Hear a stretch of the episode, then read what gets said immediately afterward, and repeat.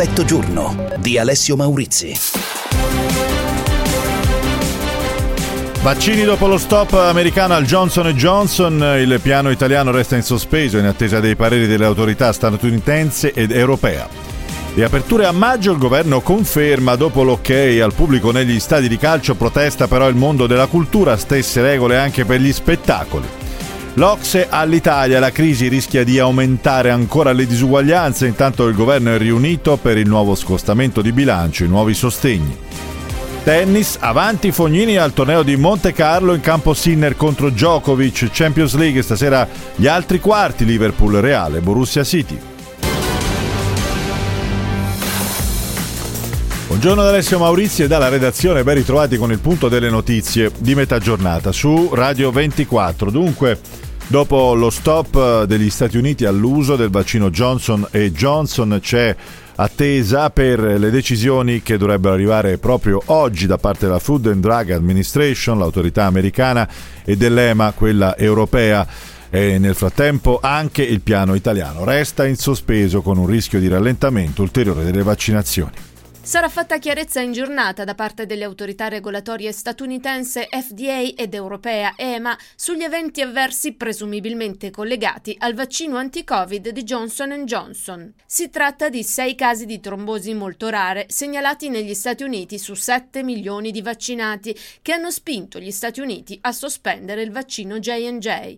Dopo questo primo stop, la multinazionale americana, per evitare decisioni in ordine sparso da parte degli Stati membri, ha scelto di mettere in stand-by il lancio del vaccino in Europa. Le dosi già arrivate in Italia restano quindi ferme a pratica di mare, ma lo stallo dovrebbe essere breve. Il sottosegretario alla salute Andrea Costa a 24 mattino. È chiaro che per noi il Johnson Johnson rappresenta certamente un'opportunità importante. Ricordo in questo trimestre è previsto l'arrivo di 8 milioni di dosi. Intanto da parte di Bruxelles non c'è alcuna intenzione di non rinnovare i contratti di fornitura con AstraZeneca e Johnson Johnson. Per il 2022, spiega un portavoce della Commissione europea, tutte le opzioni restano aperte, ma non commentiamo su questioni relative a contratti specifici. Rosana Magnano, Radio 24, Il Sole 24 Ore. E a proposito di vaccinazione, un'altra inchiesta, questa volta della Procura di Oristano in Sardegna. 15 persone, tra medici e infermieri, sono indagate con l'accusa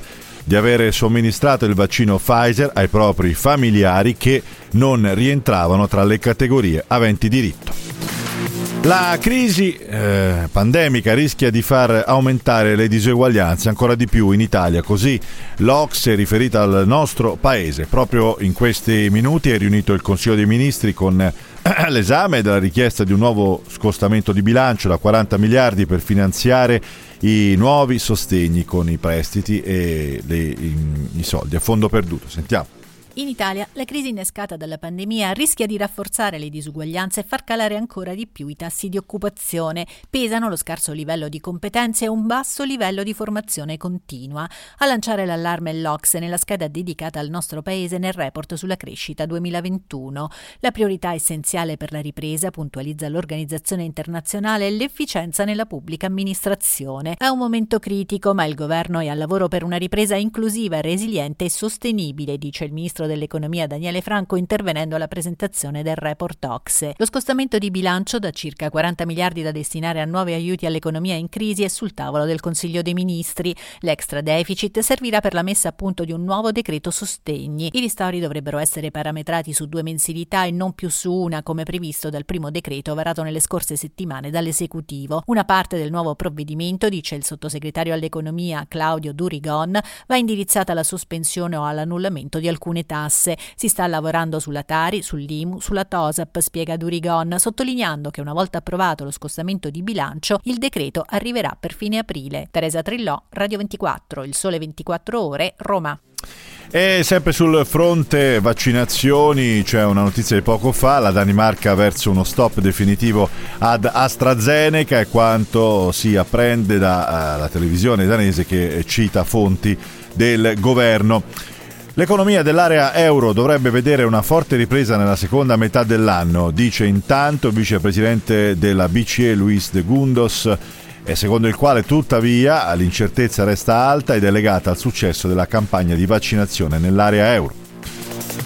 Dopo la decisione di consentire eh, al pubblico eh, degli stadi di calcio di rientrare negli stadi in vista dell'inaugurazione degli europei l'11 gennaio a Roma, interviene il ministro Franceschini in tema di riaperture. Dice le stesse regole devono però valere anche per gli spettacoli. Ne parleremo eh, tra poco. Intanto a proposito di riaperture eh, si prevedono entro maggio, arrivano diverse conferme da parte del governo, così stamani ai microfoni di Radio 24 a 24 mattino il sottosegretario della salute Enrico Costa. Bar, ristoranti all'aperto con regole, con distanziamenti, io credo che su questi settori una risposta si debba dare, c'è bisogno di far ripartire questo paese e poi c'è bisogno di programmare anche eh, le riaperture per chi ha bisogno di programmare. Voglio dire, ci sono attività nel nostro paese che hanno bisogno di sapere oggi quando potranno riaprire. Eh, parlo di fiere, parlo del settore del turismo, non possiamo eh, attendere ancora, c'è bisogno di un vero piano delle riaperture perché, ripeto, sulle riaperture dobbiamo dare quella discontinuità che abbiamo dato sul piano vaccinale ma che non abbiamo ancora dato per quanto riguarda le riaperture.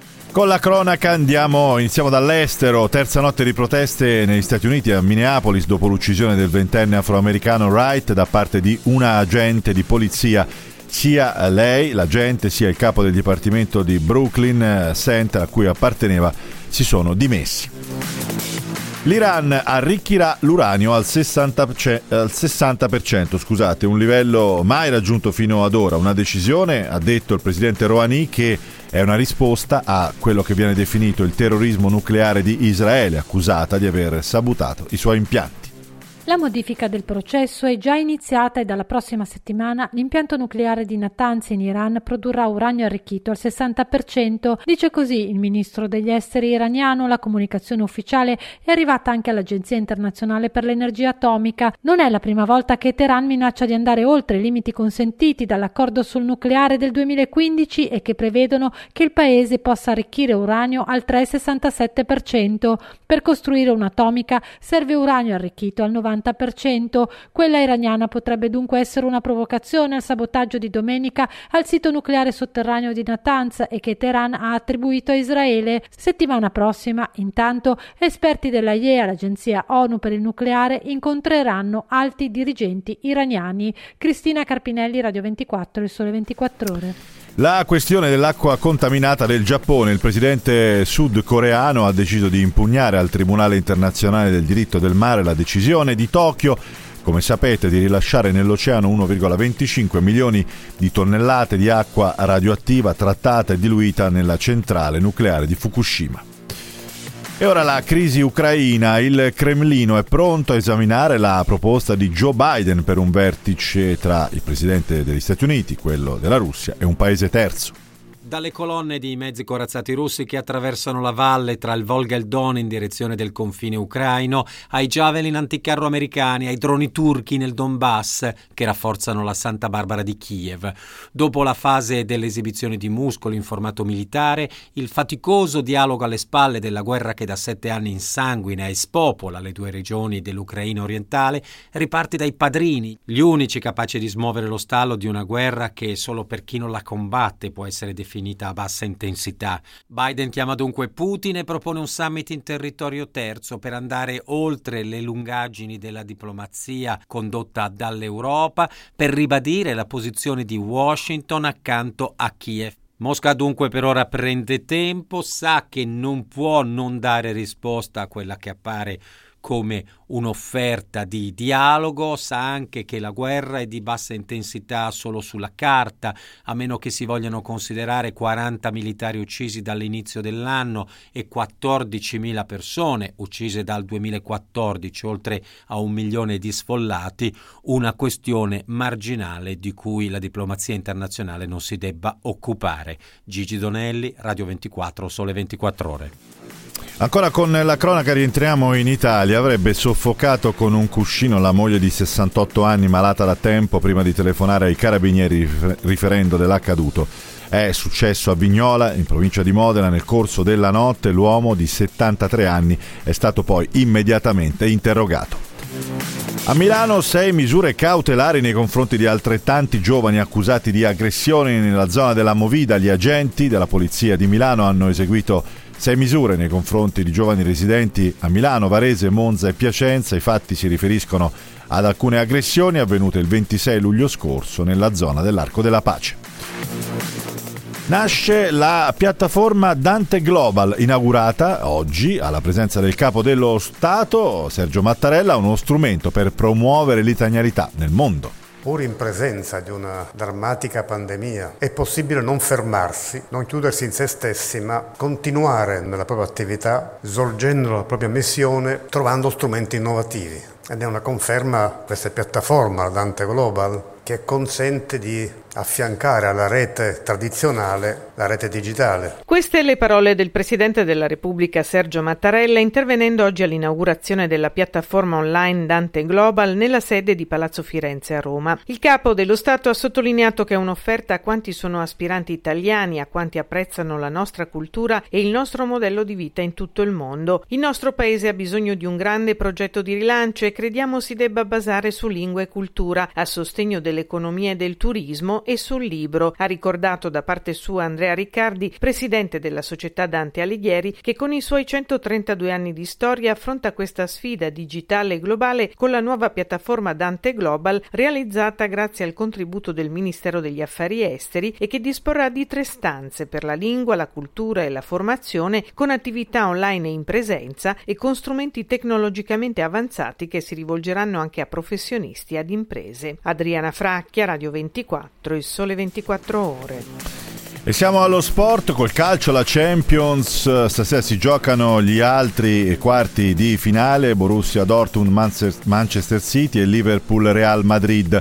Sul fronte invece degli europei di calcio, come sapete l'abbiamo già detto, c'è la schiarita del governo con l'ok al 25% del pubblico in presenza all'Olimpico in occasione dell'inaugurazione degli europei, un ok che però, come abbiamo già detto, fa discutere il mondo della cultura che chiede uguale trattamento. Sentiamo. Aprite al pubblico anche per basket e pallavolo. È l'appello congiunto di Gianni Petrucci e Giuseppe Manfredi, rispettivamente presidenti della Feder Basket e della Feder Volley, dopo l'ok del governo a una percentuale di spettatori all'Olimpico per gli europei di calcio. Appello che segue quello della stessa Lega Calcio, pronta a riaprire gli stadi della A, prima a un migliaio di tifosi, poi magari a un quarto delle varie capienze totali entro la fine del campionato, proprio in vista di Euro 2021. Insomma, lo sport rivuole il suo pubblico per ritrovare emozioni e incassi, visto che per il solo football nostrano le perdite generate dalla pandemia sono stimate in almeno 360 milioni di euro.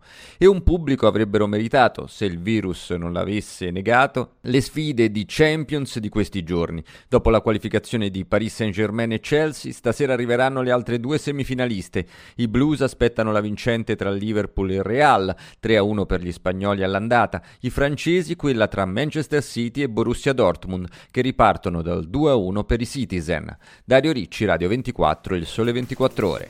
13 e 13 minuti, siamo alla prima pausa di oggi per effetto giorno, torniamo tra poco con tutte le altre notizie, 349 238 6666 per i vostri messaggi, ripartiremo dalle proteste del mondo degli spettacoli dopo la decisione di riaprire gli stadi al pubblico a partire dall'11 giugno, il mondo della cultura chiede parità di trattamento, a tra poco.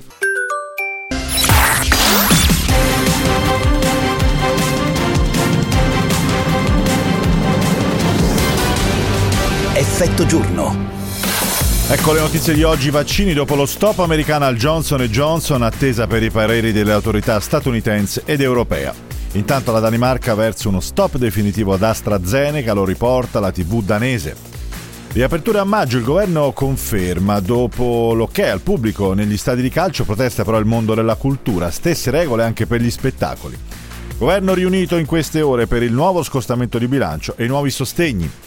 Svanisce il record del Cile nella vaccinazione, poco efficace il siero cinese, contagi in risalita, ne parliamo tra poco. Tennis avanti Fognini a Monte Carlo in campo Sinner contro Djokovic, Champions stasera per i quarti Liverpool Real e Borussia City.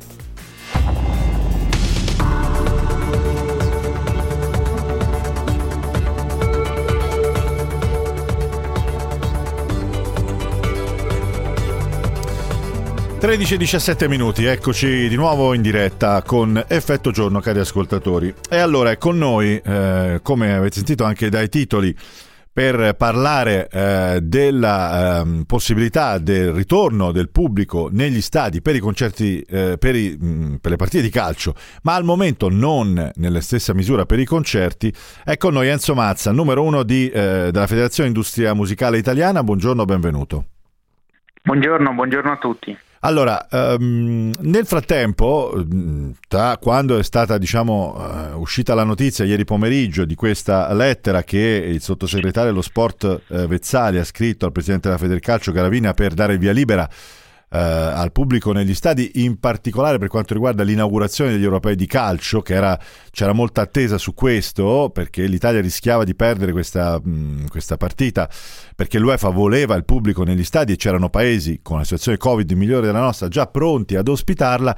Nel frattempo, stamattina, Mazza, oltre alle vostre dichiarazioni che chiedete parità di trattamento a questo punto, con toni anche abbastanza accalorati, è uscita anche una dichiarazione del ministro dei beni culturali Franceschini che dice eh, la stessa cosa. Da notare che Franceschini sta al governo, quindi diciamo che la sua più che una richiesta dovrebbe essere come dire, un'indicazione, da lui aspettiamo indicazioni operative, aspettate, ecco, anche voi del settore, indicazioni su, su come muovervi. Senta, la prima cosa che le voglio chiedere però è questa, non è che questa della partita di calcio era un caso, diciamo, particolare, legato agli europei che l'Italia rischiava di perdere, quindi diciamo si può uh, soprassedere. Mi sembra di no, voi siete abbastanza infuriati. Ma um, credo che ogni volta um, ci sia una soluzione politica che prevale sulle uh, soluzioni sanitarie o previsioni tecniche. Se partiamo da questo principio, eh, qualunque eh, indicazione che dovesse emergere per qualsiasi settore potrebbe in qualche maniera individuare una soluzione diversa rispetto a quelle che sono le soluzioni generali cioè, che si procede... per esempio al CTS. Mm, si procede cioè, troppo per eccezioni, lei dice.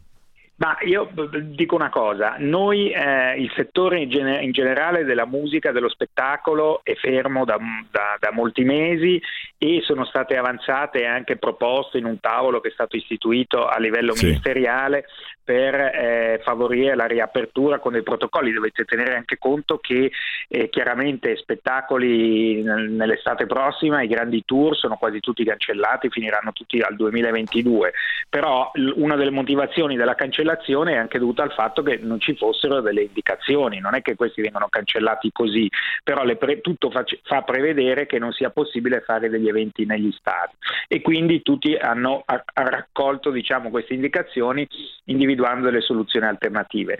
Adesso eh, nasce il tema della UEFA, perché devo dire anche il tema della UEFA non è nato un mese fa, è nato pochi giorni fa, improvvisamente emerge questa eh, situazione di rischio e viene individuata una soluzione che porta addirittura all'apertura degli stadi fino a 16.000 persone, quello dell'Olimpico, quando eh, per esempio nel mondo del spettacolo si parla a malapena di una riapertura a mille posti o poco più come è stato eh, lo scorso anno. Eh, se vi ricordate erano mille posti all'aperto e, e 200 posti ecco, Mazza, al, e 500 posti al chiuso. Io adesso vorrei parlare con lei anche di questo, cosa prevedono per voi i protocolli e cosa chiedete a questo punto al governo. Ricordo solo che mh, per quanto riguarda questa decisione che riguarda il calcio, eh, via libera è arrivato ieri, eh, l'ho già detto, con una lettera scritta eh, indirizzata al presidente della, della FIGC Gravina. Mh, a dire la verità non, non si hanno ancora molti dettagli, per esempio non è chiaro come questo 25% di capienza eh, entrerà negli stadi, cioè se eh, ci sono lette a dire la verità delle, delle ipotesi, delle indiscrezioni, se, mh, mm, può essere che ci sia un certificato vaccinale, però in tanti dicono è difficile da realizzare dal punto di vista legale in così poco tempo, oppure con un tampone, come accade per altri eventi, per altre situazioni, fatto nelle 24-48 ore eh, precedenti, stando anche appunto a quello che si sa poco per ora su come si dovrebbero riaprire gli stadi per il calcio. Cosa è previsto per voi invece cosa chiedete voi a questo punto di poter fare?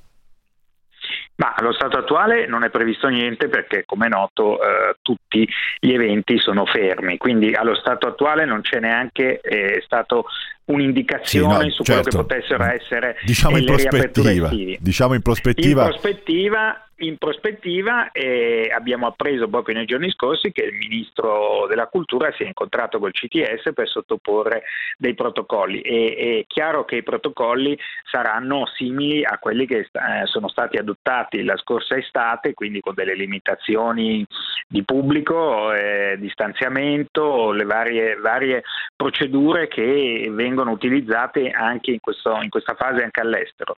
In più all'estero stanno sperimentando come ha, ha citato anche lei, ehm, il tema dei tamponi, il tema del, del, dei, diciamo del, dell'apertura alla presenza di soggetti già vaccinati, negli Stati Uniti stanno facendo valutazioni del genere, nel Regno Unito anche, anche se ci sono chiaramente dei problemi anche lì di discriminazione del pubblico, perché poi alla fine il pubblico che viene vaccinato in questa fase è anche un pubblico di una certa età, se vogliamo dirlo, quindi è chiaro che non è che puoi puntare a una vaccinazione certo. come elemento eh, discriminanti. Quindi vanno introdotti. La cosa più importante è avere delle tempistiche, questo è eh, uno degli, degli aspetti più, più, importanti per poter pianificare. Penso che tutti abbiano questa, questa necessità e, e quindi ci vorrebbero delle certezze.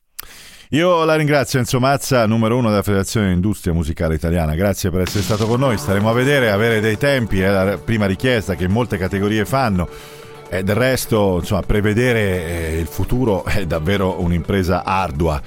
Eh, tutto dipende da come va con la vaccinazione, lo sappiamo bene, e con le incertezze grosse, molto grosse che ci sono attualmente. È, è diciamo, una richiesta che sembrerebbe ed è giusta, legittima da parte delle categorie, anche normale, cioè quella di poter prevedere, dare delle date effettivamente in queste condizioni con eh, per esempio l'ultimo stop al vaccino Johnson Johnson che potrebbe essere confermato oggi anche dall'EMA e tutto diventa molto molto più difficile. È un caso che eh, quello che andiamo a raccontare adesso che dimostra proprio quanto non sia tutto così semplice e scontato per quanto riguarda vaccinazione e riapertura. Il caso eh, del Cile che vi raccontiamo grazie al nostro collega e amico Emiliano Guanella, corrispondente dell'America Latina per la stampa e la TV svizzera. Emiliano, ciao, buongiorno. Buongiorno Alessio. Ben ritrovato. Allora, Buon pomeriggio a voi, scusate. Eh beh sì, insomma, noi siamo a cavallo, metà giornata per te mattina, abbastanza presto. Emiliano, il caso Cile, dicevamo, do solo uh, un paio di dati che non sono forse aggiornatissimi, poi mh, ce lo racconterai tu. Il 40% dei cileni eh, vaccinato con almeno una dose, ha ricevuto almeno una dose, un eh, primato che mh, aveva lasciato molti, come dire, ad occhi sbarrati, no? a bocca aperta, come ha fatto il Cile un paese dell'America Latina a raggiungere questo importante traguardo. Poi però i contagi sono ripresi a salire, c'è stata la necessità di chiudere ancora, la situazione non è risolta, poi si è scoperto nel frattempo, lo ha detto anche eh, la Cina chiaramente, mh, con delle dichiarazioni che poi c'è stata anche una piccola retromarcia, ma insomma il vaccino molto usato in Cile, il Sinovac, eh, ha una bassissima efficacia. Questa potrebbe essere già una parte della spiegazione. Eh, Emiliano, ti chiedo di, di, di, riavvolgere un po' il nastro. Cominciamo dal da Cile che vaccina così tanto, così eh, bene, come ehm, fino a prova contraria. Come com, com, è stato possibile questa imponente vaccinazione in Cile, caso quasi unico in America Latina? Allora, il Cile ha fatto eh, tutto bene sul fronte dei vaccini, perlomeno ha fatto, si, è, si, è, mosso prima di tutti gli altri, si è mosso già alla fine dell'anno scorso, sia eh, nel eh, prenotare le dosi, una prima, eh, una prima, parte di dosi di Pfizer e poi Coronavac, il vaccino cinese sì, del scusa, laboratorio detto... Sinovac. Sì, sì e, e, ehm, e, ha preparato anche i posti dove vaccinare, al contrario di molti altri paesi. Quindi in qualche modo eh, si è mosso con un'efficienza veramente eh, straordinaria rispetto al resto della regione. Oggi sono 45% la popolazione vaccinata con una dose e 22% con due dosi, quindi completamente vaccinati. Ciò nonostante, come hai detto bene te, i contagi sono aumentati, Perché? Perché dopo tantissimi mesi di isolamento, eh, verso la fine dell'anno, qui siamo nel Mensero Sud e quindi le stagioni sono al contrario, quindi qui quando arriviamo a novembre-dicembre ci avviciniamo all'estate, eh, dopo tanti mesi nel 2020 di isolamento molto rigido, le misure sono state allentate e in concomitanza con vacanze Natale e vacanze estive dell'Emisfero Sud c'è stato un rilassamento generale, quindi gennaio-febbraio molti cileni che sono andati ovviamente a trovare i parenti, a fare le vacanze, immaginiamoci luglio agosto da noi certo. e da lì l'aumento dei casi e poi le condizioni socio-economiche. Quando parliamo di America Latina e poi parleremo ovviamente del vaccino anche, però quando parliamo di America Latina parliamo di periferie urbane dove c'è tantissima gente che non ha un lavoro fisso, mm. eh, vive praticamente alla giornata e deve necessariamente uscire di casa per fare tutta una serie di lavori non regolari, senza informali, certo. di smart working e informali che li obbligano quindi a essere esposti al contagio. Per questo il maggior numero di contagi in Cile è proprio nella periferia della grande Santiago dove ci sono dei quartieri enormi che sono eh, paragonabili alle favelas in Brasile, baraccopoli e lì, è lì eh, che i contagi sono aumentati, sono aumentati di più. semplicemente non è che non, non vuole ma non può non può e questo, e questo no. effettivamente è un aspetto che ehm, richiama anche la situazione del Brasile tra un attimo anzi ti chiederei anche un, un, aggiornamento sulla grave situazione per quanto riguarda proprio il Brasile. Per restare però su, sul Cile ehm, il, il, vaccino, il Coronavac eh, il vaccino cinese che poi mh, c'è stata una dichiarazione di un responsabile sanitario cinese che ha ammesso la scarsa efficacia del vaccino poi ha dovuto fare una retromarcia il giorno dopo dicendo mi avete frainteso ma insomma è, è stato detto, c'è anche stato uno studio medico importante proprio in Cile sulle reazioni al vaccino e, e, ed è risultato che questo vaccino non è molto efficace. Quale parte copre, quanta parte copre questo vaccino rispetto a, al resto della vaccinazione in Cile per capire quanto un vaccino poco efficace possa diciamo poi compromettere in termini proprio anche tecnici questo, eh, questa vaccinazione e quali sono le aspettative adesso del Cile per ripartire? Andranno avanti col Coronavac, faranno quello che possono o si fermano e useranno altri vaccini? Ecco adesso c'è stata molta confusione anche in Italia su questa dicitura poco efficace. Il Brasile è il paese che ha usato di più, eh, vengo in Brasile perché il, il, Brasile è il paese che ha testato di più il Coronavac, l'ha testato nel 2020 con 13.000 volontari e poi adesso lo sta usando addirittura 25 milioni di dosi, quindi qualcosa di più anche, molto di più del Cile. Il vaccino, quando si parla di scarsa efficacia, sono tre i dati che dobbiamo eh, prendere in considerazione, che sono i dati dello studio brasiliano, che è il paese fuori dalla Cina dove c'è stato un uso più grande del coronavac e soprattutto una trasparenza nei dati. 50,9% di probabilità di non contagiarsi, cioè ogni 10 persone che prendono il coronavac, 4-5 possono contagiarsi. Di queste però 84% eh, sono asintomatici, quindi non si rendono conto di averlo e non hanno nessuna complicazione. E c'è il 100% di efficacia contro i casi gravi, cioè nessuno di questi eh, poi ha dei casi gravi della malattia. Qual è però il problema? E ecco. questo è il punto su cui si è fatta molta confusione. Se io, mi contagio, io prendo il vaccino, io mi contagio, sono asintomatico, posso contagiare a mia volta persone che invece non si sono ancora vaccinate e quindi lì si crea un aumento dei contagi. Eh, per questo la Cina ha dovuto ammettere, in Brasile dicono noi è questo che abbiamo, perché nei paesi del Sud America Pfizer, il Brasile ha recentemente eh, firmato un accordo col Brasile, con Pfizer e quindi primi, le prime dosi di Pfizer arriveranno nel secondo semestre oppure comunque da, da giugno in poi e quindi sostanzialmente dicono noi in Sud America è questo il vaccino che abbiamo, usiamo questo, sappiamo che non è il migliore, ma finché possiamo vacciniamo eh, con, con, questo vaccino. Questo Io... non vuol dire che il vaccino non è, non è no, buono, no, è chiaro. ma che c'è possibilità di contagiarsi a livello asintomatico. C'è una, Quindi, c'è una differenza tra... Sì, assolutamente. Io ti ringrazio Emiliano Guanella, grazie per essere stato con noi, il tempo a disposizione eh, eh, non c'è più, quindi dobbiamo dare tra poco la linea alla borsa, ma è chiaro, lo voglio riepilogare, riprendere questo concetto espresso molto bene dal collega Emiliano Guanella, la, bisogna fare una distinzione tra la, mm, eh, diciamo, la reazione immunitaria, la copertura dalla malattia e dai casi gravi che anche con questo vaccino cinese, dati brasiliani alla mano, eh, è molto alta la copertura e invece la possibilità di contagiare, di infettarsi. In questo caso la copertura è bassa. Ecco allora che eh, siamo in presenza di un contagio che va avanti, ma fortunatamente nel caso del Cile di più, del Brasile di meno, i casi poi gravi eh, sono, sono in diminuzione. E quindi insomma speriamo di aver spiegato chiaramente che cosa che cosa è accaduto in questo paese. L'argomento di cui siamo riusciti a parlare è il Brasile con, la, vari- con la, varian- la variabile della variante brasiliana che anche in questo caso secondo alcuni studi potrebbe avere eh, contribuito a compromettere in parte almeno l'efficacia della campagna vaccinazione eh, in, eh, in, questo paese. Ci fermiamo, torniamo tra poco. 349 238 6666 per i vostri messaggi, per commentare le notizie di oggi.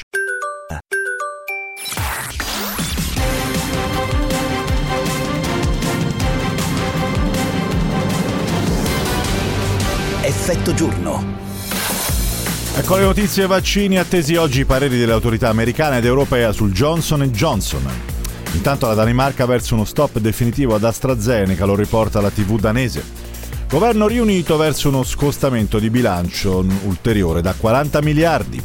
Riaperture a maggio, il governo conferma, protesta il mondo della cultura, le regole per gli stadi di calcio valgano anche per gli spettacoli. San Lazzaro, il sindaco Isabella Conti vince anche l'ultima battaglia legale. Sei anni dopo lo stop al progetto edilizio era legittimo e nell'interesse pubblico. Sport tennis, avanti Fognini a Monte Carlo, in campo Sinner contro Djokovic.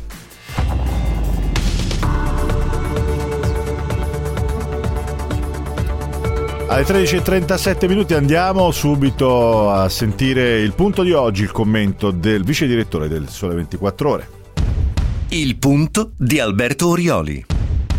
La transizione ecologica è uno dei mantra più importanti del governo di Mario Draghi ed è anche uno dei capisaldi del recovery plan che l'Europa ci chiede di mettere a punto in cambio della ben nota pioggia di miliardi di euro. Per questo il Premier ha messo intorno a un tavolo i capi azienda delle grandi imprese pubbliche interessate alla svolta green assieme al presidente di Stellantis, John Elkan. È stato un primo giro di orizzonte per capire come debba essere la svolta sostenibile in tema di mobilità. Auto elettrica, a gas, a idrogeno, auto e tir alimentati con biocarburanti. L'Europa vorrebbe più auto elettriche una filiera di produzione europea delle stesse batterie. L'ENI punta sui biocarburanti e vuole riconvertire rete e raffinerie verso questo obiettivo. L'Enel intende installare 21.000 punti di ricarica pubblici e 70.000 privati per auto elettriche. Snam punta sull'idrogeno, sul gas naturale e sul biometano. È evidente che occorre equilibrio nella gestione degli incentivi per evitare cannibalizzazioni tra un'impresa e l'altra. Ciò che serve è un quadro strategico, chiaro e semplice, così come devono essere semplici e chiare le regole del nuovo gioco green.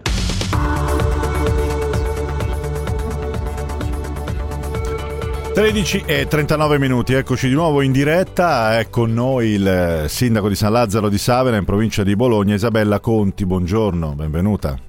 Buongiorno, grazie, buongiorno a tutti. Allora, eh, per raccontare eh, il compimento insomma, di una storia eh, che fra l'altro Radio 24 abbiamo contribuito a raccontare, quella di un sindaco, lei, che eh, a, a, tempo fa aveva detto no a un progetto, un progetto edilizio per la costruzione di oltre 500 appartamenti in una zona del suo comune per delle ragioni che adesso ci, ci ricorderà, un progetto che noi sappiamo, che, sa, le dichiarazioni sul consumo del suolo, quel poco che ci rimane, no? sul fatto di recuperare le, soprattutto l'edilizia esistente, di riqualificare, eccetera, eccetera, spesso rimangono su carta perché per molte ragioni in tante amministrazioni, sindaci, politici non riescono poi a sottrarsi alle forti pressioni che ci sono, è giusto ricordarlo, perché questi progetti vadano avanti, anche quando, come in questo caso, la comunità poi li ritiene non, non necessari, non idonei, non correttamente pensati e da realizzare. È il suo caso, perché poi nel frattempo lei è stato anche rieletto sindaco. Poco,